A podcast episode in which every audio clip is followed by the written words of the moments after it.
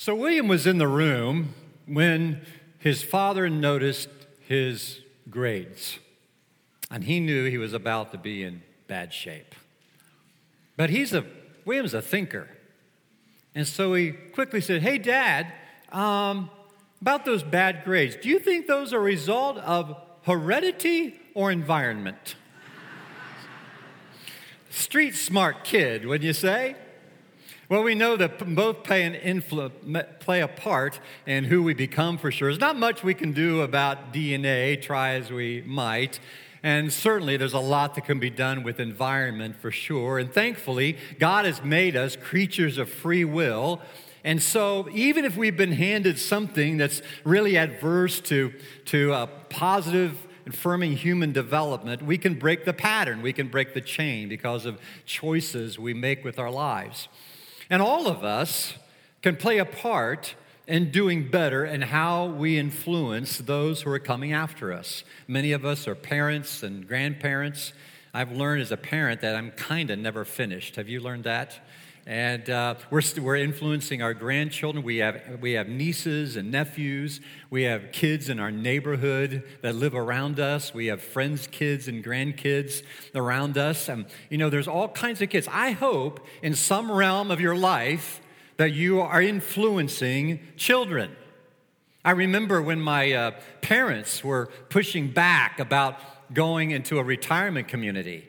Uh, I, I, said to dad, Dad, why, why is this so hard for you? And his first response was, When am I going to be around children? Now, I'm not giving you old folks another reason to argue with your kids about it, okay? So don't use it. But I understood what he was saying that there's something about children that breathe life into us.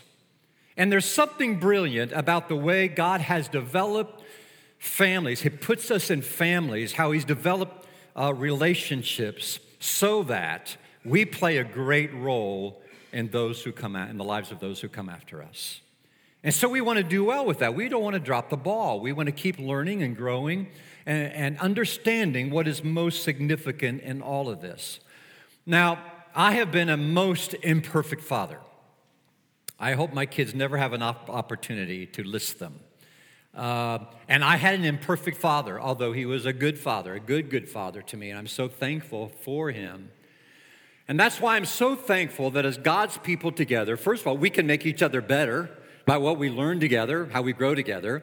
But, but more than that, we have a good, good father we've worshiped today, and he is a perfect father. And we know out of our imperfections, we can, the best thing we can do is point them to this good, good Father who, have, who has treated us so far better than we deserve.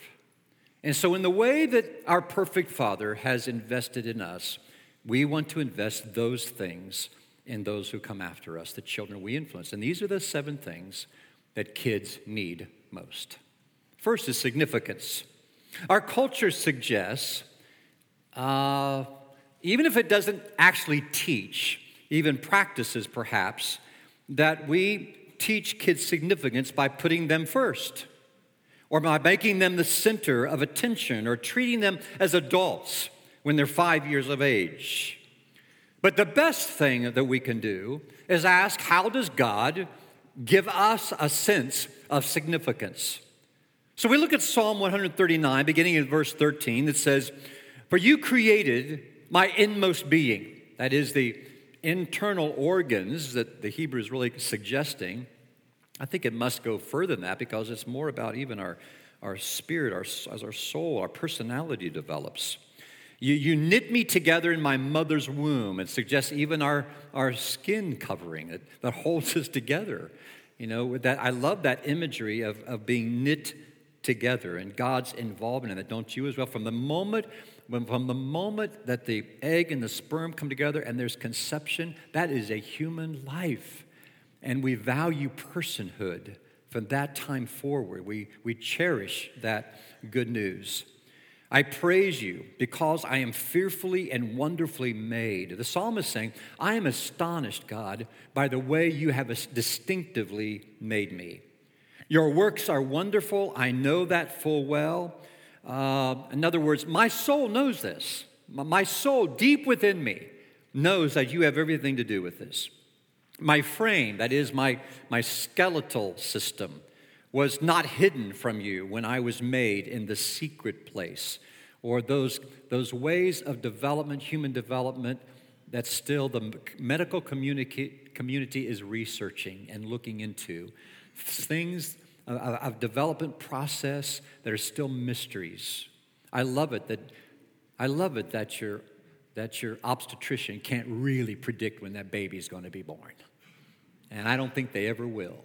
That's known only to God. Um, he says, When I was woven together in the depths of the earth. In other words, when you think of the depths of the earth, you think of dark, deep places. It's the same idea of the womb that he reiterates right there as well. Your eyes saw my unformed body. In other words, despite all that is known, so much is unknown yet.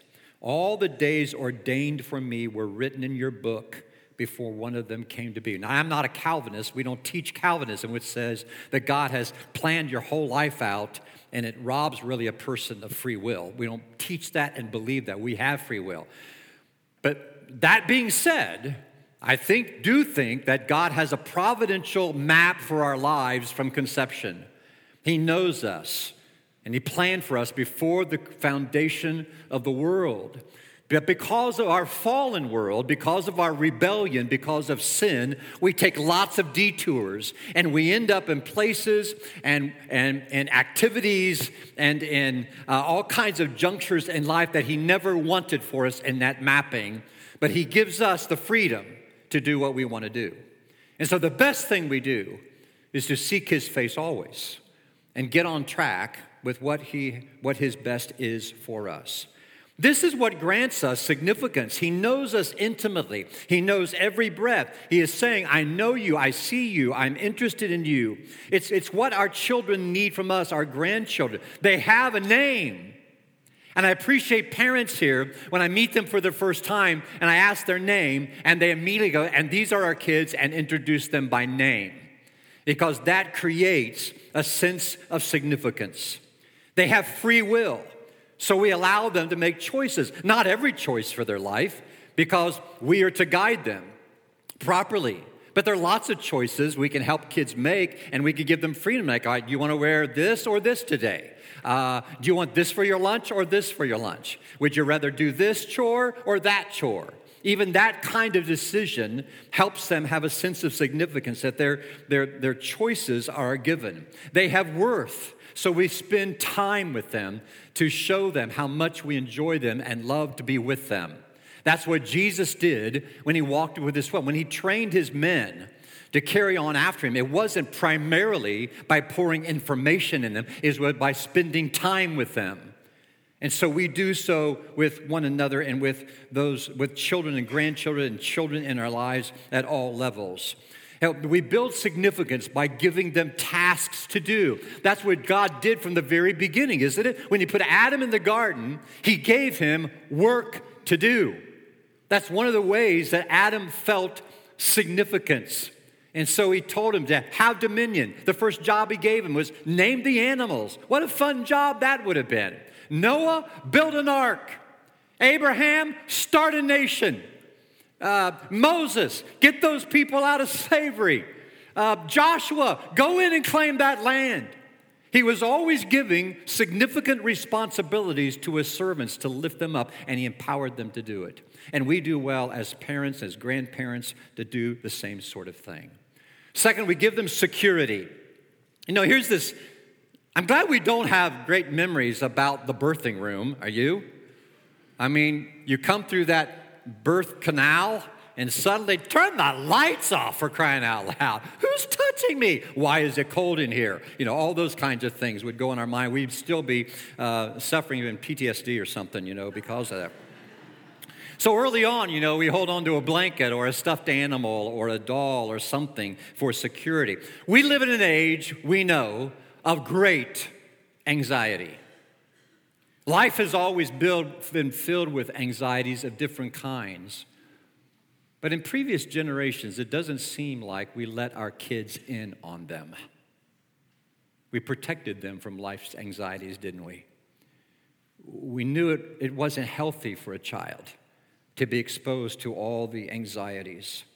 21st century kids are stressed out by home conflicts, by increased mobility, by a lack of healthy boundaries, and by living in families who demonstrate that things are valued over people. You know, uh, security in the home. If you want secure kids and grandkids, then you be secure. You be secure in your relationship with God. You grow in security in your marriage. And you demonstrate security and all that. And that's how you build secure kids. Comes from being together when there's order in the home, when there are healthy, happy relationships going on.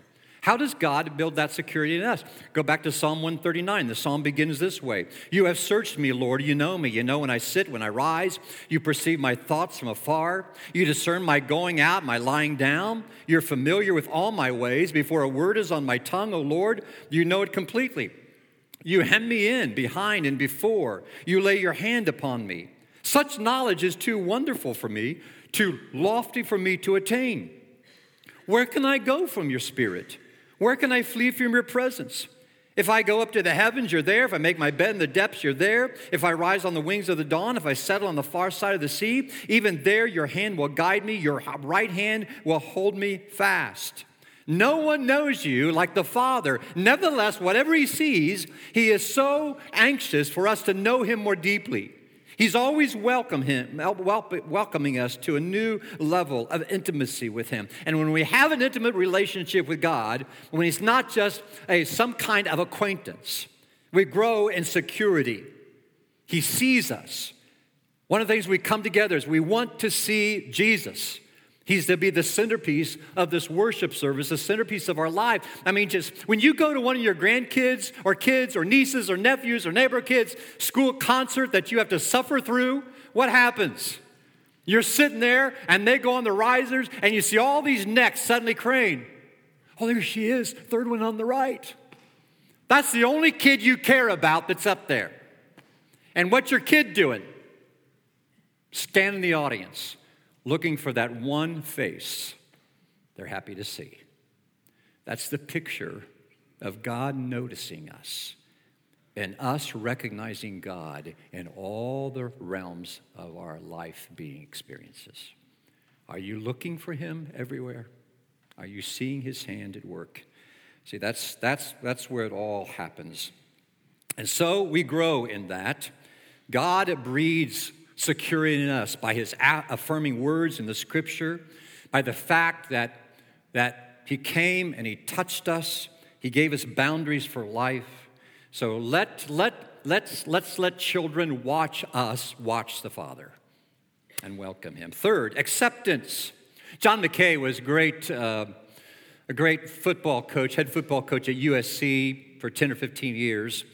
And his son played for him for a while. And in one of the interviews after a winning game, uh, the interviewer said to McKay, uh, It must be a, a, great joy to have your son play for you. And he played such a great game today. I'm sure you're proud of him. He said, Oh, I really am proud about the way he played today. But you know, if he didn't play football at all, I would still be equally proud of him. That is a model of acceptance. And you know, for us parents, sometimes that's hard to get to because we have these dreams for this kid that we're carrying, that we're expecting, anticipating. We hope they'll be smart like us, or musical like us, or athletic like us, or an extrovert like us.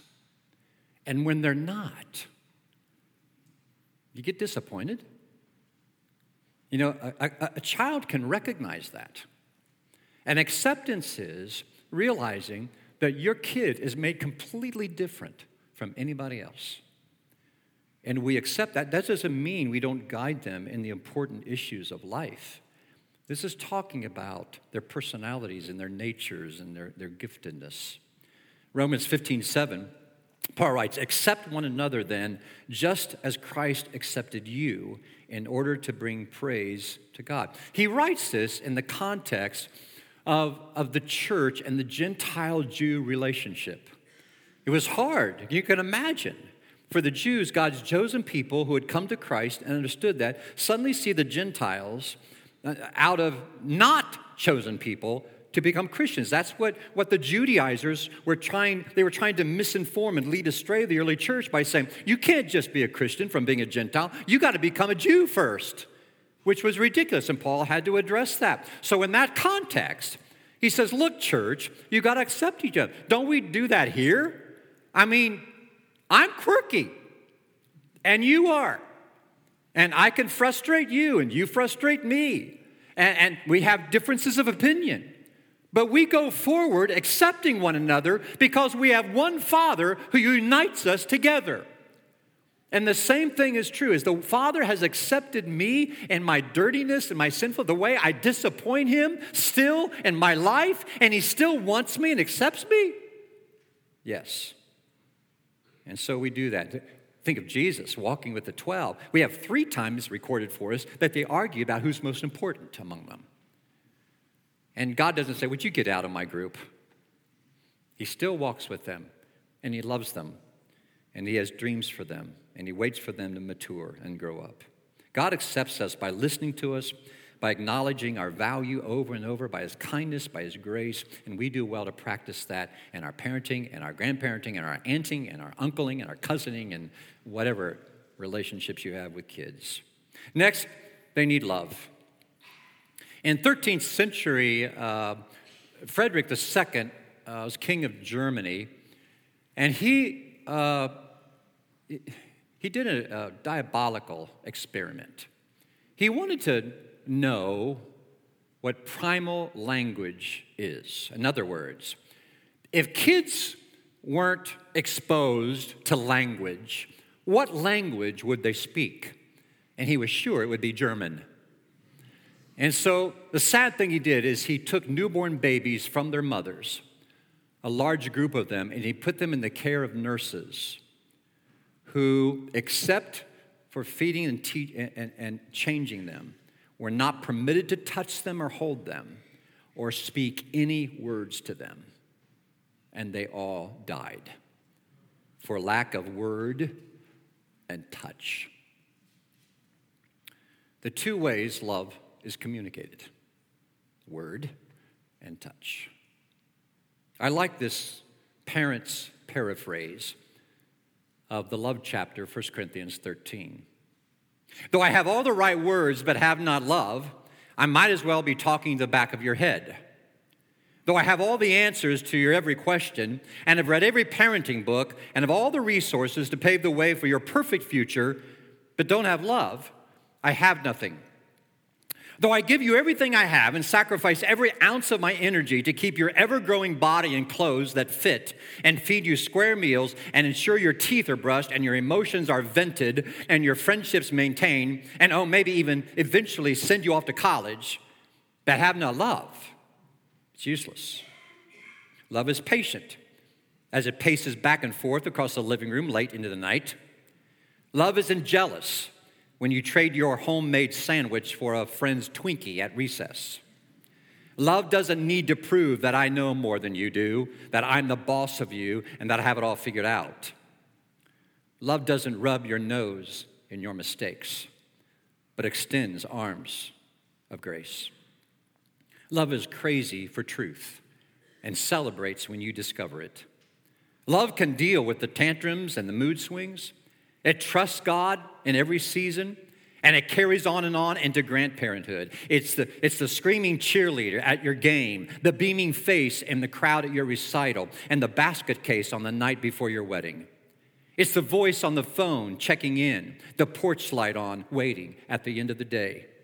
Love won't quit. Colorful toys and baby blankets will eventually be packed up and put away. Field trips sports days, and school dances will come and go. One day, in the light of eternity, we'll better understand the depth and complexity of this heartbreaking, beautiful life we share. But for now, we have three tasks to keep us on track put our faith in God, hope wholeheartedly, and love lavishly. And the very best thing we can do is love. Our kids also need praise.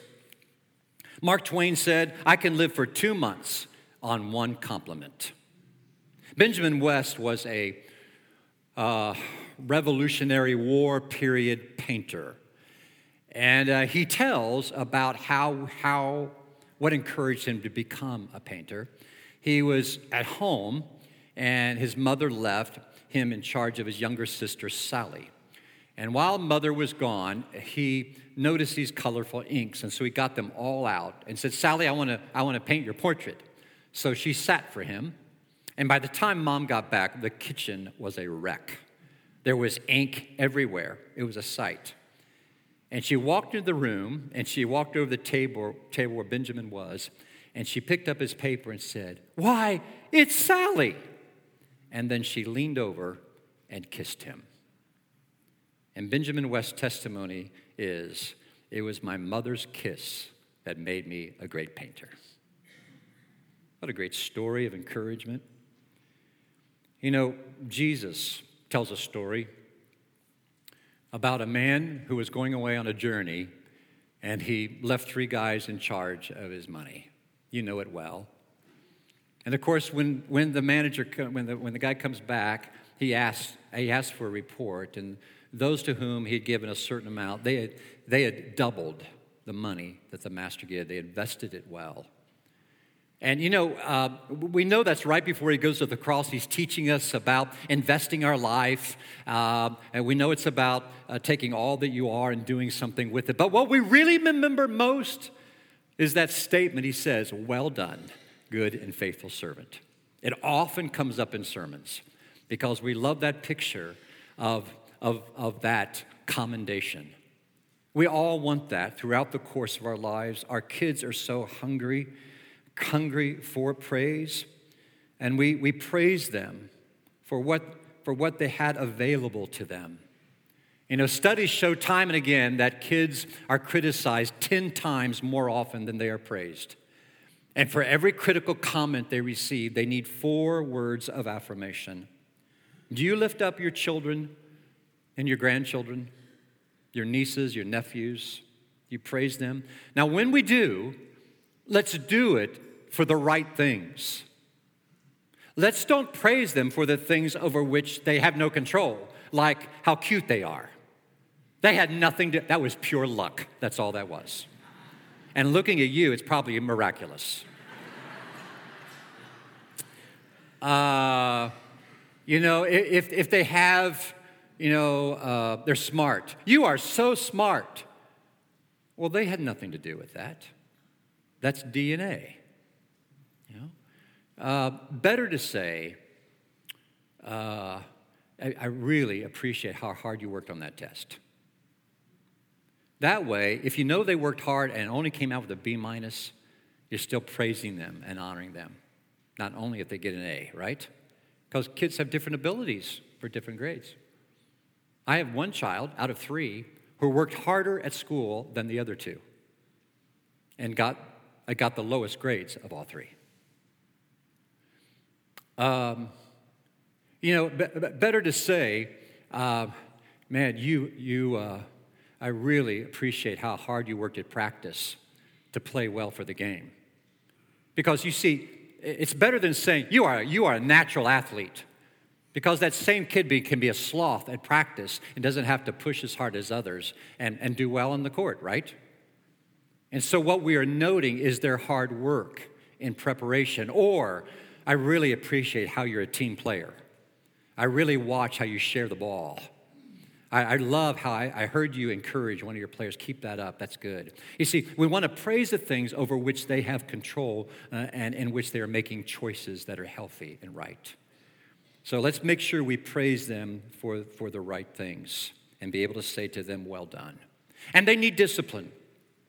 A 12 year old was filling out a form and it said, there's a blank saying parent guardian. And he put the name of his dad. Then it said relationship. And he said, very good. That's what we want, right? We want a very good relationship. And that really can't happen without sound, solid, healthy discipline. Because kids need wisdom and patience and persistence and consistency and how we direct them in preparation for adult life. It's unfortunate, though, the word discipline is often aligned with the word punishment. Hebrews 12 11 does say, No discipline seems pleasant at the time, but painful. Later on, however, it produces a harvest of righteousness and peace for those who have been trained by it.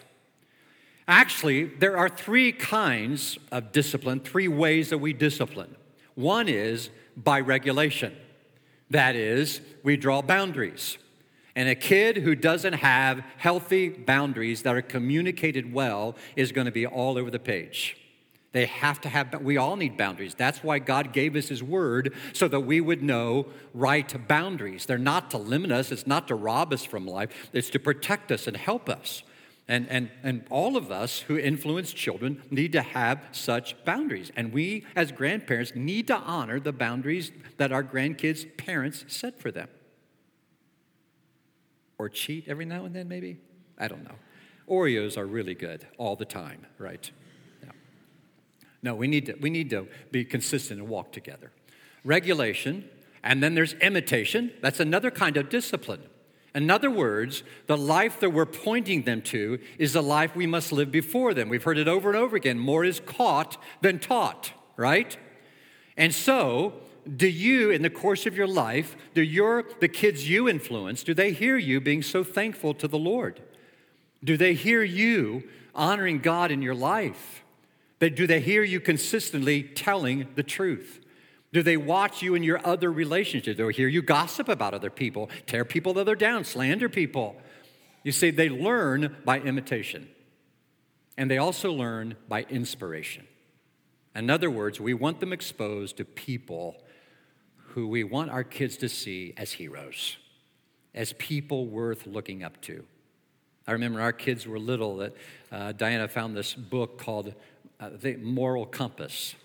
And, and we read stories in there. They were just stories of greatness, of people, and, and what they did that was noble and worth emulating in life. Regulation, imitation, and inspiration, what our kids need, and what discipline is all about out front on our lamppost, we have a clematis growing there, and I'll look out, and Diana's doing stuff, and uh, sometimes pruning, but usually tucking, tucking.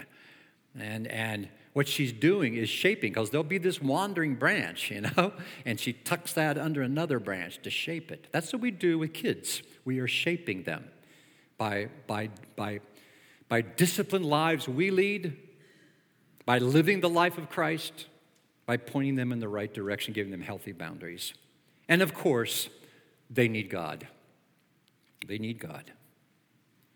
When Princess Margaret was five years old, the newspaper reporters overheard her when she was coming out of church, and she was bitterly disappointed. She said, she was overheard saying to her, her mother, That minister, why did he pray for you and daddy and Elizabeth, but not me? I'm just as bad as you are. You know, you know, kids, kids know they need God. They just do. We were created in, our, in His image, and children have a sense for God. They don't argue about Jesus. They don't. Have you ever heard a five year old say, I don't believe in God? The only way a five year old ever says that is they're parroting a parent. That's the only way. My wife Diana uh, works in the public school system, elementary school, and a lot of her work is about helping hurting kids. And in that process, she has to discover what kind of resources the kids have available to them to work through their hurts. And then one of her questions she gets to is Does your family have a church you go to? And without exception, a kid from a family who doesn't go to church will sort of hang his head and say, No. Because they know and they wish they could. Are you doing everything you can to see that children are exposed to the Lord? Psalm 78 says this My people, hear my teaching, listen to the words of my mouth. I will open my mouth with a parable. I will utter hidden things, things from of old, things we have heard and known, things our ancestors have told us. We will not hide them from our descendants. We will tell the next generation of the praiseworthy deeds of the Lord, his power, and the wonders he has done. He decreed statutes for Jacob and established the law in Israel, which he commanded our ancestors to teach their children, so the next generation would know them, even the children yet to be born, and they in turn would tell their children. God put the responsibility of the next generation knowing Jesus Christ squarely on the home and the family. It's our responsibility when we leave this place. Now, I'm thankful for this church. I'm thankful that you understood as a church we have that responsibility as well to, to undergird the family. That's why we built an $8 million children's building. Praise God for, for His supply through you, people of faith, all of us working together for that. And we want to care about that more and more because that's the future of Plainfield Christian and the future of our town. It's the future of the kingdom of God. But don't leave it here. Don't think because we built a children's building, we've done it. Because far beyond the treehouse the kids climb on and find this place to be happy is the impact of where you live and how you interact with children in your life. One man said, Father, my, my dad is getting old, and soon I'll receive word that my dad has died. I'll go look at my dad's face the last time and I'll say, Dad, you made it hard for me. You made it so hard for me not to put my faith in Jesus Christ. Let's pray.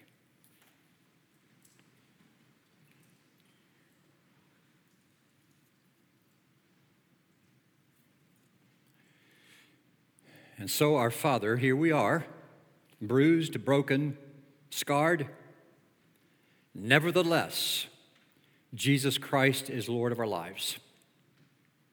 And He has spoken. You have spoken to us through the heavens. You have spoken to us through the prophets. But ultimately, you have spoken to us through your Son, Jesus. And we are thankful we have in our hands today the Word of the living God. And so I pray, Father, that we will make you a reality to the children over, over whom we have influence. I pray that when we look at a child, we will love that child with our eyes, with our countenance. I pray, Father, you help us to speak words of kindness and grace and acceptance. Help us to love them as you have loved us. And I pray not one of them who have been in relationship with us will miss the grace of God. Thank you for being our good, good Father. In Jesus' name, amen. Are you secure in the Lord today? It starts by being born again. When you are baptized into Jesus Christ, you begin a relationship that's rooted in security. Not because you're so good, but because He is. It's all about His blood poured out.